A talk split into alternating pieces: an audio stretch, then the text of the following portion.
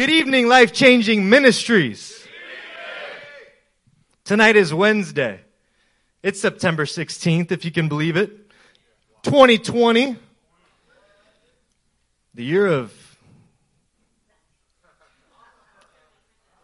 right vision for those who are right with God. I am some kind of fired up tonight. I'm fired up about the services that we've been having. I'm fired up about the messages that we've been having. I'm fired up about the fellowship that we've been having among this church body as of late. We had a beautiful, a powerful Sutherland Piro wedding this past weekend. Come on, I don't know about you, but I feel elevated. I feel recharged from those interactions. I feel like the time that we spent shoulder to shoulder with all the families that came from the one association around this nation, I feel like it breathed life back into me again. Listen, if you had the time of your life with saints of the living God from all around one association churches this weekend, somebody give me a huge shout of hallelujah. That's right. If you happen to miss that past weekend, all hope is not lost. Get with somebody, get a couple testimonies from them, somebody who was there, and allow them to grant to you the excitement for next month and the One Association conference that's coming up because this past weekend was just a little taste of that. Look, next, next month, you do whatever it takes to get to this conference. I'm telling you right now, we've got a lot of new people sitting in these seats tonight. We've got a lot of new people at this church. I'm telling you that you need to do whatever it takes to get to that conference. I think I've made myself pretty clear by this time. This past Sunday morning, we heard a message entitled Unanswered Questions. Anybody remember that message? Look, this was a revelatory message for us. Much of Christianity is today focused on selfish themes. It's not a secret. It's something that you can see all around you. When you meet somebody that says, I'm a Christian, you just kind of wait for it. We have this jaded attitude, but that's because it's so prevalent in our culture. Selfish Christianity is everywhere around us. They're focused on selfish themes. Churches have selfish motives. Man, we've seen that the last six months, haven't we? Self-centric goals. Unfortunately, this misses the point of the Bible. On Sunday, there were four main questions that were answered during that sermon. We should touch on them again now due to their monumental importance. Here they are right here on the screen for you. What will God inherit was the first question. A people supernaturally transformed into His ruling agency on earth. You see, that's you and me. We are being supernaturally transformed. We are the inheritance of God in the making. See, if, if I had to right now be God's inheritance, uh, it'd be a little tough for me, but I know that I'm still being transformed. I'm still being worked on. The Lord is still working on my life, on my heart, on my family. And that's something that I can be excited about. That's something that I can have confidence in because I am going to be an inheritance for him that he desires and so are you. Our second question, how will God get there? Well, this is the Archon study that we've been going over, the celestial powers teaching that we've been studying.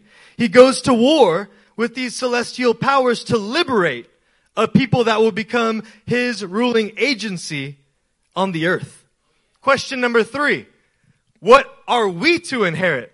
See, I love the order that the pastors presented this in. I love it because it actually goes against the selfish nature, the selfish me, me, me kind of attitude that we see in Christianity. What will God inherit is number one.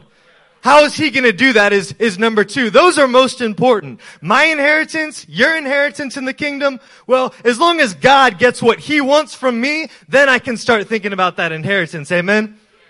We inherit the earth that has become the kingdom of God or heaven on earth. It's not about going somewhere. It's about heaven encompassing the earth that we are standing on right now. This place is going to be transformed. It's going to be made new, just like your body, just like my body. At the resurrection, restoration is going to be happening all around us and inside of us. Question number four was, how do we hope to get there? Empowered by His Spirit. Directed by His Word. We aim our fight at the inheritance as God himself has defined it. I can't, I can't even articulate to you how blessed I was from Sunday morning's message. Isn't it glorious, church? We now know that we have a greater grasp on God's inheritance in the saints, in you, in me, and on what we are to inherit. Secondly, the earth and the kingdom of heaven that will envelop this planet. We're begin, beginning to grab hold of some of the unanswered questions that we had regarding inheritance. I'm going to tell you the truth. It's causing something resilient to begin to rise up inside of me. Something inside of my soul. Something that I know I could not have originated myself. Knowing the inheritance of God, knowing what we know now about His inheritance inside of me, I know that something is rising. And it's not something that I'm originating. It's something of God's Spirit that is slowly but surely taking over, taking hold of me, taking hold of my soul. Something of the character of my Father. Something that enables me to look at troubles and trials to come and be an overcomer like Revelation talks about. The message tonight, it will not be long. It will not be drawn out. So I hope that we are connected right now. I hope that we are connected in soul, that our eyes are connected, that our hearts are connected right now. Though it will not be long and drawn out, you can expect that just like worship, heaven's power and authority will continue to rest on us tonight in an ever increasing measure. And by the time that we walk out of here, the victorious overcoming church of Christ will slowly begin to be realized in our life and in our families. And we can walk out with something that will change the world. You ready to get into it? We have a title slide. It's going to help us as we begin to get into our message tonight. The title of tonight's message is Travailing Pursuit. Anybody recognize that? Yeah? Treester, are, are we tracking here? Have you seen that board game somewhere before in your life? Yeah, something there's something weird about it and trivial. It's kind of surface level. It's not very deep. Our title tonight is Travailing Pursuit. Travailing Pursuit. We're going to get into that travailing part. Don't you worry about that. I promise. And I rarely lie from the pulpit, as you know. But I need to read something to those in the room who are unfamiliar with this board game that we see in the picture. This is an excerpt of a summary I took from the Google describing the board game Trivial Pursuit, which is shown in that picture over there. Trivial Pursuit is a board game in which winning is determined by a player's ability to answer general knowledge. Somebody say general knowledge. And popular culture. Somebody say popular culture. Questions. Players move their little pieces around a board, the squares they land on determining the subject of a question they are asked from a card. Interesting. So we got cards with questions now. Each correct answer earns a plastic wedge, which is slotted into the answer's playing piece. Are you excited yet? General knowledge, pop culture questions, the two most important subjects that I have ever heard of. no, that's not correct. Of course not. This is a small taste of a fallen world that we live in now. One that takes trivial, trite, tepid knowledge of inconsequential, pursuits and elevates them to a height where the pursuit of the standards and heart of our God can be altogether forgotten. I got a question for you. What is the definition of trivial anyway? I know this game. I know kind of what it's like. It's been a while, but can we put that on the screen? This is also from the Google. Trivial. Adjective. I want you to focus in on that first definition there. Most common. Of little value or importance. Man. Trivial pursuit a game focused on trivial things, things that are of little value or importance. But why was it so fun? Was it really that fun? I, I don't think that it was. We do not have a trivial pursuit in this place. What we have is a travailing pursuit. And that is the title of the message tonight. Travailing pursuit. When you are travailing, that word means that you are laboring. Somebody say laboring. laboring. It means that you are putting all your effort into it. Say all your effort. It means that you are working it. Somebody say work it. Let me get this one out there now. Just before we start really getting into it tonight. This trivial pursuit board game right there on the screen. It and I, we haven't really had any interactions in over a decade. That being said, tonight, we are going to both criticize its merit and we are going to use its format for our own devices. Does that sound good to anybody? Okay. So did you hear that those involved in playing this trivial game were asked questions from a card that they got to answer in front of other participants around them. Did anybody hear that in the definition? Well, I've got a few questions for you tonight. These questions, they're going to move us to continue our travailing pursuit for the Lord. These questions are going to move us to continue our travailing pursuit for His kingdom and for his inheritance until the very end. You guys re- ready to talk to me tonight a little bit? Are you ready for your first question? Let's put that on the screen. Do you remember? I want you to imagine picking this up. Imagine that we're in the presence of God. Okay, you don't have to imagine that because we're in the presence of God right now. Imagine picking this up and looking at it in your hands, contemplating it. Do you remember? As you contemplate that question, grab your Bible. Open up to Exodus chapter 17. Land on verse 10 for me. And as you do that, I want you to realize something. Exodus 17 is a battle that Israel had with the Amalekites. We're going to learn something about remembrance, remembering from Joshua, from Joshua's life in Exodus chapter 17. Somebody say Joshua. Joshua. Verse 10 says, So Joshua fought the Amalekites as Moses had ordered. And Moses, Aaron, and Hur went to the top of the hill. As long as Moses held up his hands, the Israelites were winning. But whenever he lowered his hands, the Amalekites were winning. When Moses' hands grew tired, they took a stone, put it under him, and he sat on it. Aaron and Hur held his hands up, one on one side, one on the other, so that his hands were made steady till sunset. So Joshua overcame the Amalekite army with the sword. Man, I love this passage. I love this because there are men of God working in different parts of the land, but they're connected.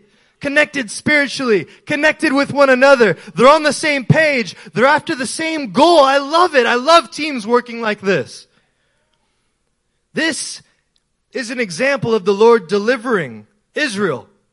But they had just been delivered from Egypt. The difference here is that in Egypt, they didn't have to pick up a sword. They didn't have to pick up a weapon for that deliverance. They simply walked across the Red Sea. The Red Sea destroyed, and the Lord destroyed the Egyptians behind them, and they continued along their way. You see, Exodus 17 is really the first real time that Israel is tested in this way. It's their first battle and they're going after it and they really don't know what to do. So, hey, let's seek the Lord. Let's, let's pray. Let's lift up our hands to the Father. Let's spread out a little bit. Hey, you fight this battle and I'm going to lift my hands and I'm going to seek the Lord and let's see if we can't get victory over this thing. It's one of those things that after coming out of Egypt, it's their first real test. Their first real test. This is how they choose to handle it. Let's see what happened after the battle was won, shall we? Verse 14.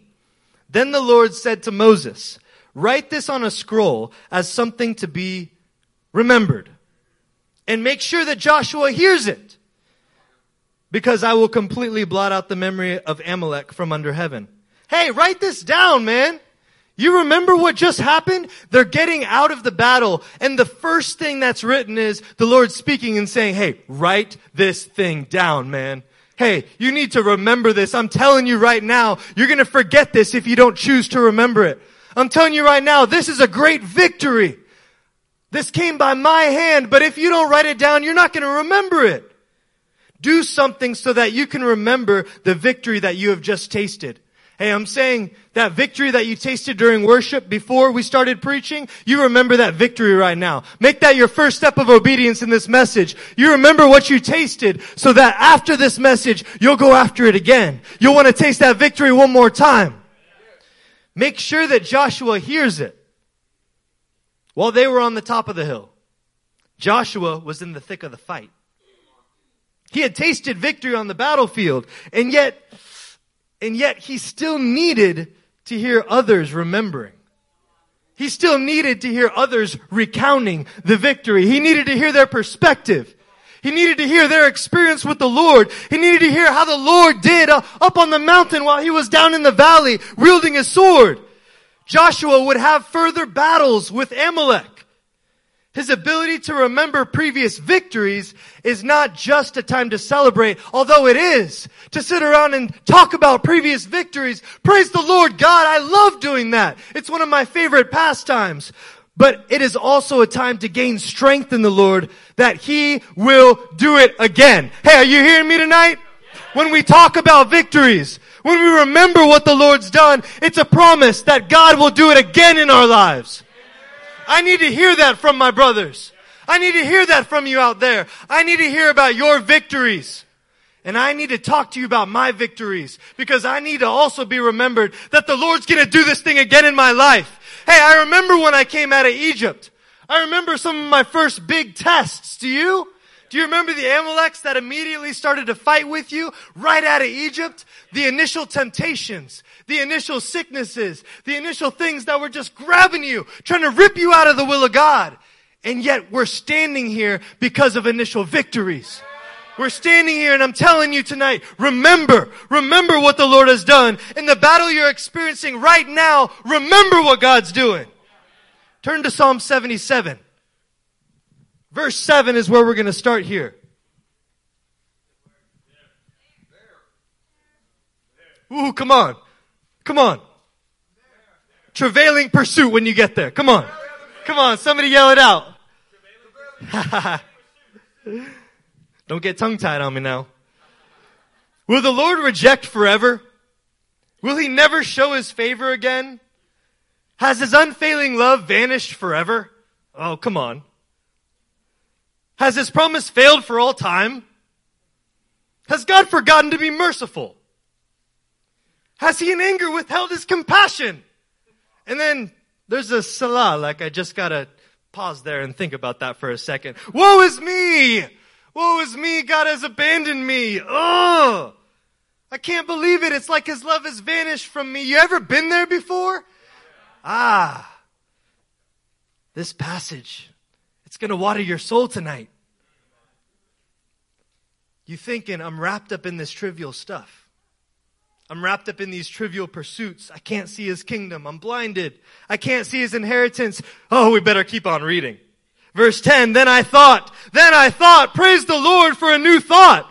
Praise the Lord for taking hold of those thoughts that were before and shoving them out of your mind and grabbing hold of God's thoughts. Man, it's amazing how things are about to change right here. Then I thought, to this I will appeal. The years of the right hand of the Most High. I will remember the deeds of the Lord. Yes, I will remember the miracles of long ago. I will meditate on all your works and consider all your mighty deeds. Your ways, our God, are holy. What God is so great as our God? You are the God who performs miracles. You display your power among the peoples. With your mighty arm, you redeemed your people, the descendants of Jacob and Joseph. Hey, I'm charging you tonight. Remembering is a choice that you make. Remembering is a choice to say, I will remember. I will not forget. I will not go astray. I will not choose to allow my mind to wander. I will not waver in unbelief. I will remember. I remember what God has done.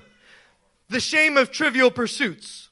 The shame of youthful decisions. Immature desires. It's being crushed by remembering the deeds of God. Can you feel it being crushed under your feet tonight? Yes by remembering the miracles he's performed, by remembering the glory of all of his ways. Have you not seen them with your own eyes? I know that you have. Have you not experienced them in your own life? I know that you have. I've experienced them right, them right by you.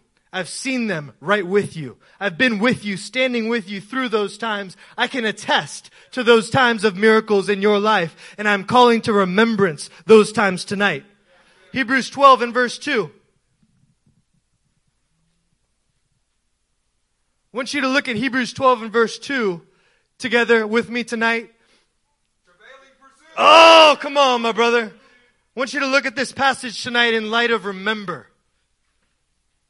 Let us fix our eyes on Jesus, the author and perfecter of our faith, who for the joy set before him endured the cross, scorning its shame, and sat down at the right hand of the throne of God. Consider Somebody say, consider with me. Consider. him who endured such opposition from sinful men so that you will not grow weary and lose heart. I don't want to grow weary. I'm just going to talk straight.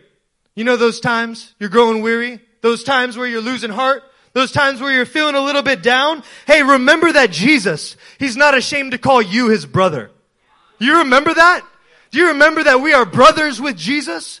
Hey, Jesus walked around this same world as we're walking around in. He walked around in this same flesh that we're sitting in. He walked around with the same kind of opposition, with the same kind of temptations that you have to this day. He travailed and he overcame and so will you. We have the same Father as Jesus has. We have the same Spirit inside of us that was in Him and that raised Him from the dead. Trivial pursuits, I'm saying tonight, be damned. I've got my eyes fixed. I'm remembering. I've got my mind considering what Jesus endured. I'm remembering the cross. I'm remembering Him scorning its shame. I'm remembering that He's seated currently at the right hand of God. This causes weariness to flee. I know you can feel it tonight. This causes your heart to again be revived in a special kind of way. As I remember I am also revived and I know that you will be along with me. In fact, it is happening right now. We have a second question. You guys ready to move on to our second question? We're in a travailing pursuit tonight. Let's, let's put that up on the screen. Where's your hope? Take a good long look at that card. Where is your hope? I can't tell you how many times just habit. My hope is in you. My hope is in the Lord. My hope is in Him. Where's your hope tonight? I couldn't help but think about an amazing story that I'm quite fond of. You know, this dude named Joseph, or Joe as I like to call him. Uh, not really, I don't call him Joe at all. He went through some stuff. He got beat by his own brothers. Now, if that wasn't enough, he was also thrown into a cistern for a while. If that wasn't enough, his brothers sold him into slavery. this is getting bad. If that wasn't enough, he was lied about. He was put in prison unjustly. He was abandoned and he was forgotten. And yet, Joseph, he had an enduring hope. His enduring hope, it kept him away from trivial pursuits. You could say that he lived a life full of a travailing pursuit of God's inheritance because of Joseph's enduring hope in his God. Turn to Genesis 45 with me and land your finger on verse number four and say travailing pursuit when you get there.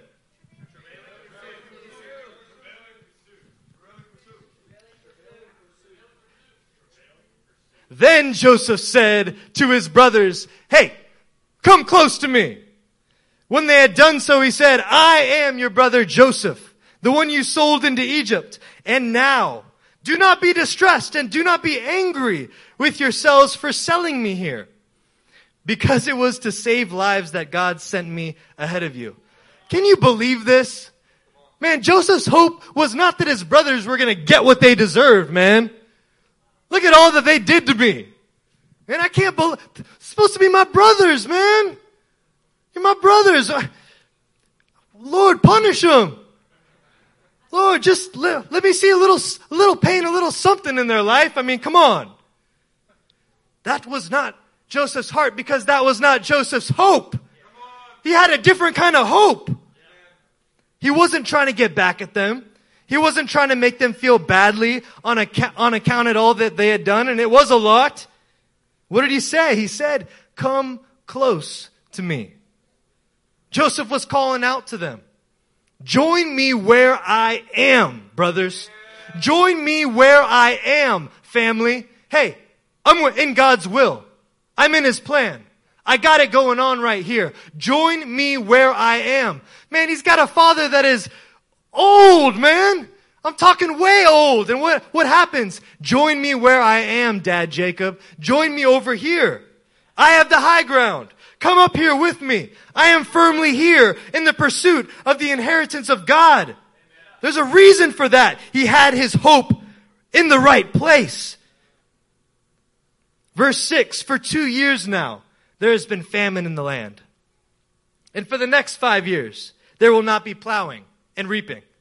But God sent me ahead of you to preserve for you a remnant on the earth and to save your lives by a great deliverance. Joseph, he had one overarching goal. That goal was his travailing pursuit of his God. And it showed up in his actions, church. My brothers, it showed up in that he would not allow his hope to be conquered by any circumstances. He's telling his brothers, hey, leave those trivial pursuits behind you. Leave them back there. I'm walking in the authority of Yahweh God and my hope is in Him. Look at my life and come join me. Can you hear the call going out tonight?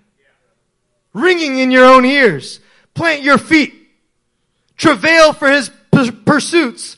Do not lose hope. It's the call of God going out. The others saw the hope that Joseph had and they were enlightened by it. So much that they went home they brought back their father Jacob, his whole family, everything that they had to join in the travailing pursuit that Joseph had with the Lord. Amen. You know, that reminds me of a passage in Ephesians chapter 1. Let's go there together. Ephesians chapter 1, verse 18. Travailing pursuit when you get there.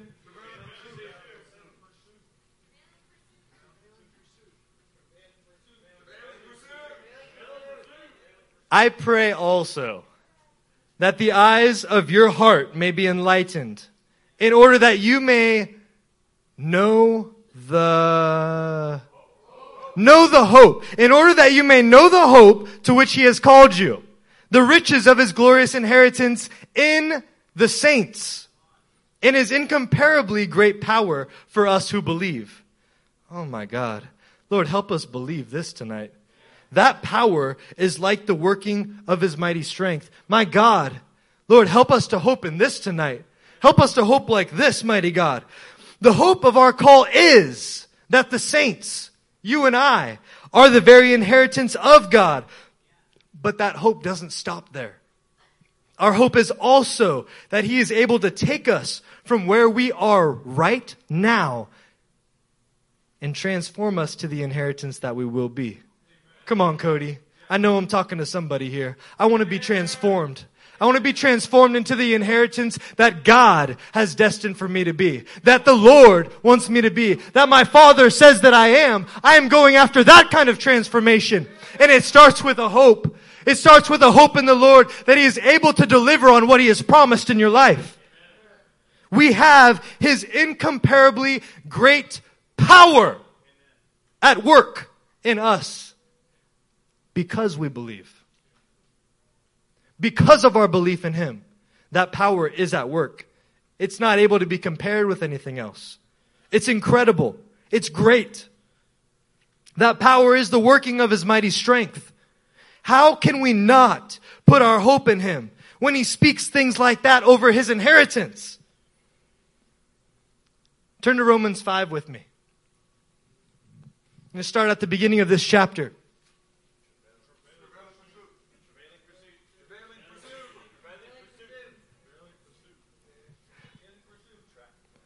Come on. Therefore, since we have been justified through faith, we have peace with God through our Lord Jesus Christ, through whom we have gained access by faith into this grace in which we now stand.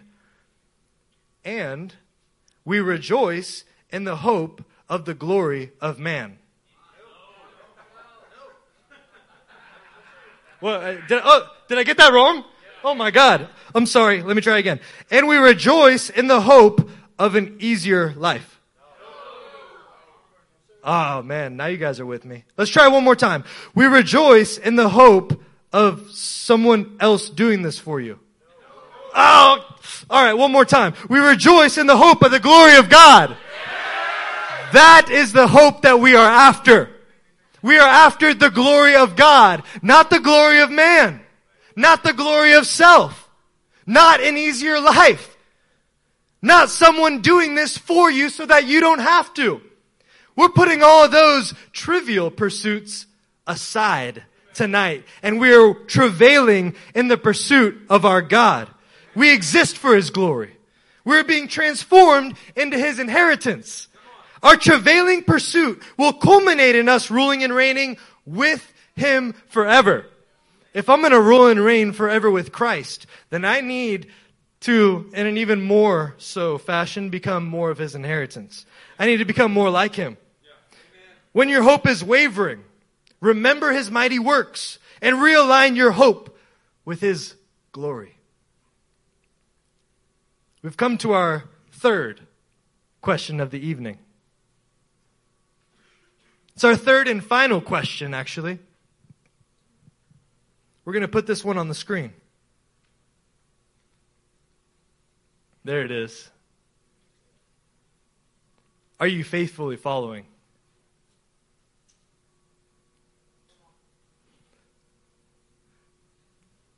Are you faithfully following?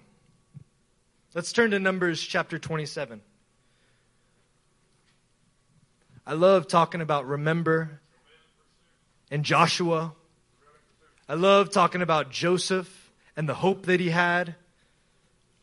Now we're going to talk about Eleazar.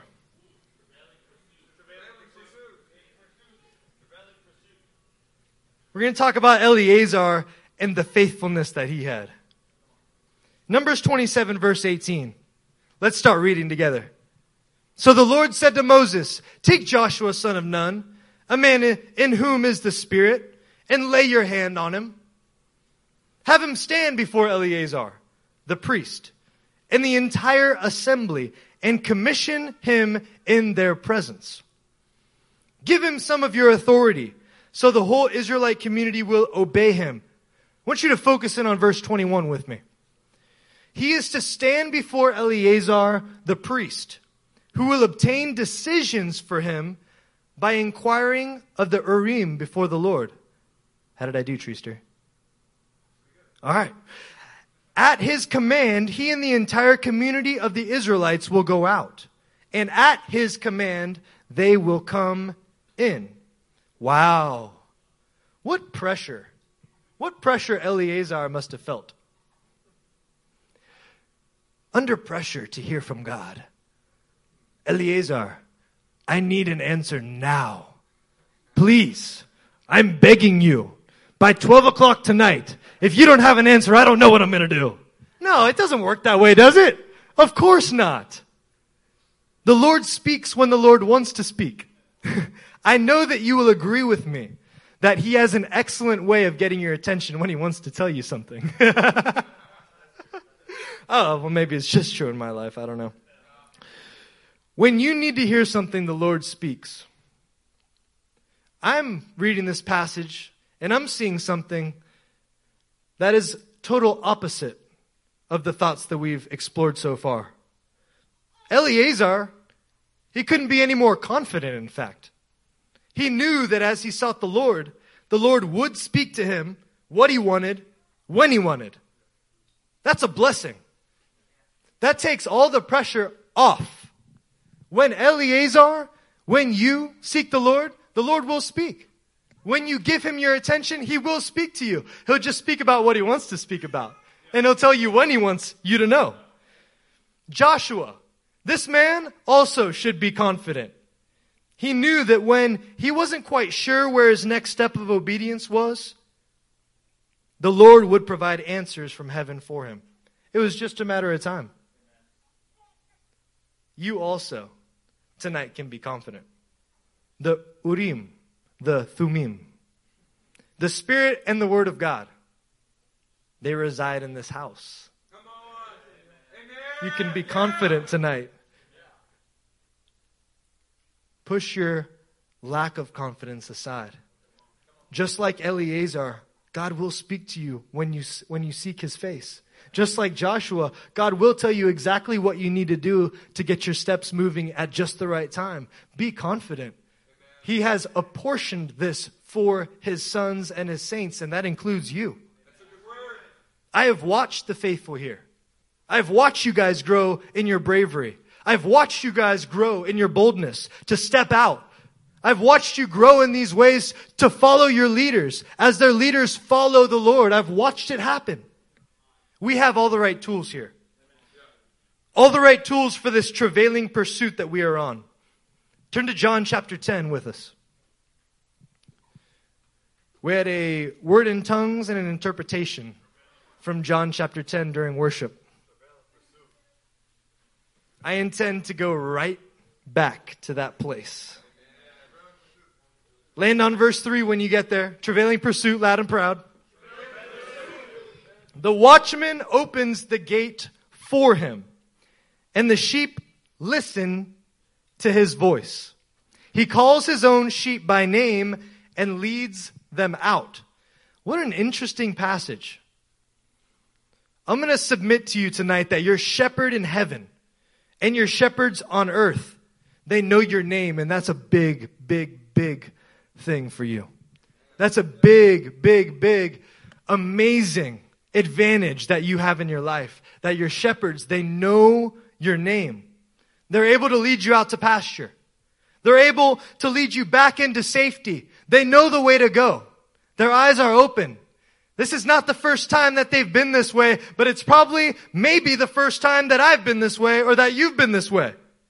Verse 4 When he has brought out all his own, he goes on a, ahead of them, and his sheep follow him because they know his voice. But they never follow a stranger. In fact, they will run away from him because they do not recognize a stranger's voice. We know that our shepherds in heaven and on the earth, they go before us. We know that. We also know that they give their lives for us every single day, and they would give up their life right now if it meant your safety and your continuing in the kingdom of God. Get used to hearing their voices. Get used to hearing their guidance. Get used to hearing the direction of your shepherds in heaven and on earth. Look, the more you hear their voices in your life, the easier it will be for you to identify an impostor. When you hear a voice that is not the voice that you are familiar with, the voice that has not instructed you in righteousness, then a sheep runs. They learn how to get away from that place. Hey, I'm telling you, It's time to listen, to submit yourself to the voices of your shepherds and start hearing them more because we need this word. We need to know the voices of our shepherds tonight so that we can run from unfamiliar voices that are coming into our ears. Praise the Lord that we're learning more and more how to faithfully follow the voices of our true shepherds. This is shaping us, shaping us to be the very inheritance of God that we're called to be. Let me show that to you in Revelation 17. Revelation 17 and verse 14.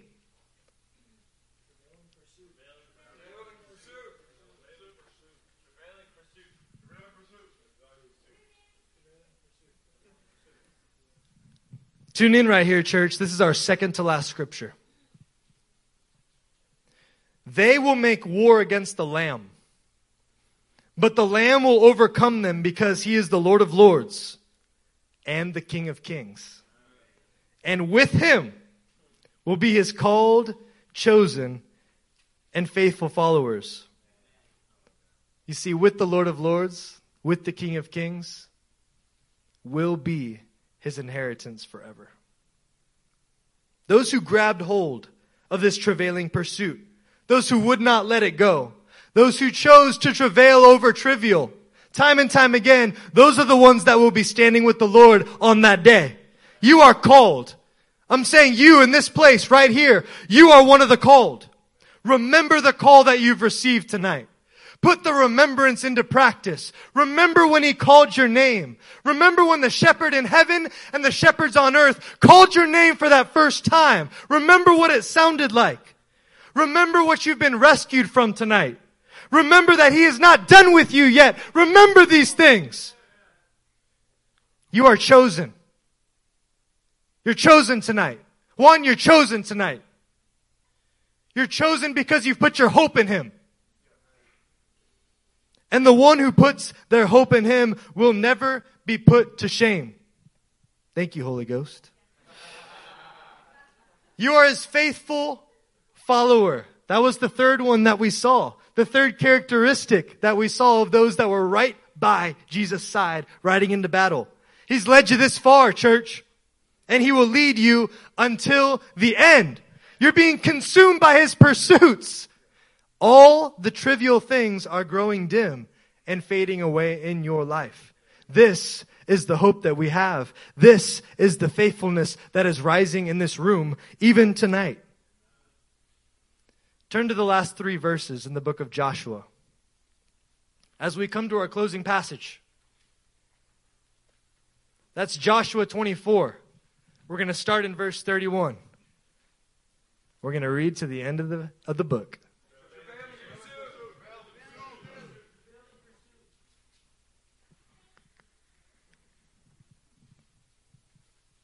We had Joshua remembering. We had Joseph putting his hope in the Lord. We had Eleazar, a faithful follower. Joshua 24:31 Israel served the Lord throughout the lifetime of Joshua and of all the elders who outlived him and who had experienced everything the Lord had done for Israel and Joseph's bones, which the Israelites had brought up from Egypt, were buried at Shechem in the tract of land that Jacob bought for a hundred pieces of silver from the sons of Hamor, the father of Shechem. This became the inheritance of Joseph's descendants. And Eleazar, son of Aaron, died and was buried at Gibeah, which had been allotted to his son Phinehas in the hill country of Ephraim. We need to read verse 31 one more time. Israel served the Lord throughout the lifetime of Joshua and of the elders who outlived him and who had experienced everything the Lord had done for Israel. Listen! Listen to me! As long as the Israelites continued to remember the experiences that they had with the Lord, to remember the things that the Lord had done for them, they continued to serve the Lord throughout their lifetime. We're giving you tonight a key to finishing strong in the Lord. We're giving you tonight a key to finishing till the very end. Remember, my brothers, remember, my sisters, what the Lord has done for you. Brush the dust off those old memories. Re-engage with some of those special times of deliverance and strength that you've had with the Lord. Remember, because my brothers and sisters, we do not have a trivial pursuit. We have a travailing pursuit. Verse 32, and Joseph's bones. What about Joseph? What about the hope he had? Which the Israelites had brought up from Egypt were buried at Shechem in the tract of land that Jacob bought for a hundred pieces of silver from the sons of Hamor, the father of Shechem. This became the inheritance of Joseph's descendants. Joseph had grabbed his brothers. He had looked them in the face and he had said, Hey, don't you forget my bones, man. When you leave this place, don't forget. The Lord will surely come to your aid. I've got the hope of God running through my veins. When the Lord comes to your aid, don't forget my bones. Put your hope in God tonight, brothers. Put your hope in God, church. Put your hope in Him for the resurrection of your bones when He returns. Put your hope in Him for all things regarding your future. Put your hope in Him for the inheritance that you are becoming for Him. Put your hope in Him and rejoice in the inheritance that He will bring with Him when He returns for you. Put your hope in Him because we do not have a trivial pursuit. We have a travailing pursuit. Our last verse, verse 33. And Eleazar, son of Aaron, died and was buried at Gibeah, which had been allotted to his son Phinehas in the hill country of Ephraim. Eleazar, he died. But it says here that he was in the place he, that was allotted to his son. When you faithfully follow the Lord, like Eleazar did, when you are going after the allotment, the Lord has prepared for you. The inheritance. This enables the next generation to set their sights after that allotment, after that inheritance as well. The Lord will be with you because you are going to be with Him. Those coming up after us, they need the witness of us following the Lord faithfully. We will be strong until we take our last breath. We will be the faithful ones that is, that are being talked about in Revelation. Their allotment, the next generation, it depends on us faithfully following the Lord until the very end. We do not have a trivial pursuit in this place. We have a travailing pursuit.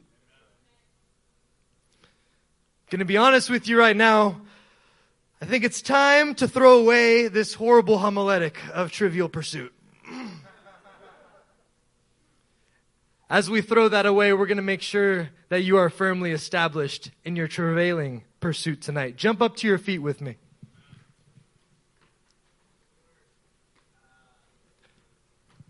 So, this is what we're going to do. We're going to put our last slide on the screen. It says travailing pursuit there. It's the first one says remember. The second one says put your hope in him. The third one says faithfully follow. Hey, I want you, if you got your families around you, I want you to grab them right now. This is going to be a special time. Also want everybody to take a few steps forward. It's not going to be a time where we're going to grab the altar it's going to be a time where we are going to grab our families and we're going to get close to the family that's all around us. Come on. Even you single guys, get up here.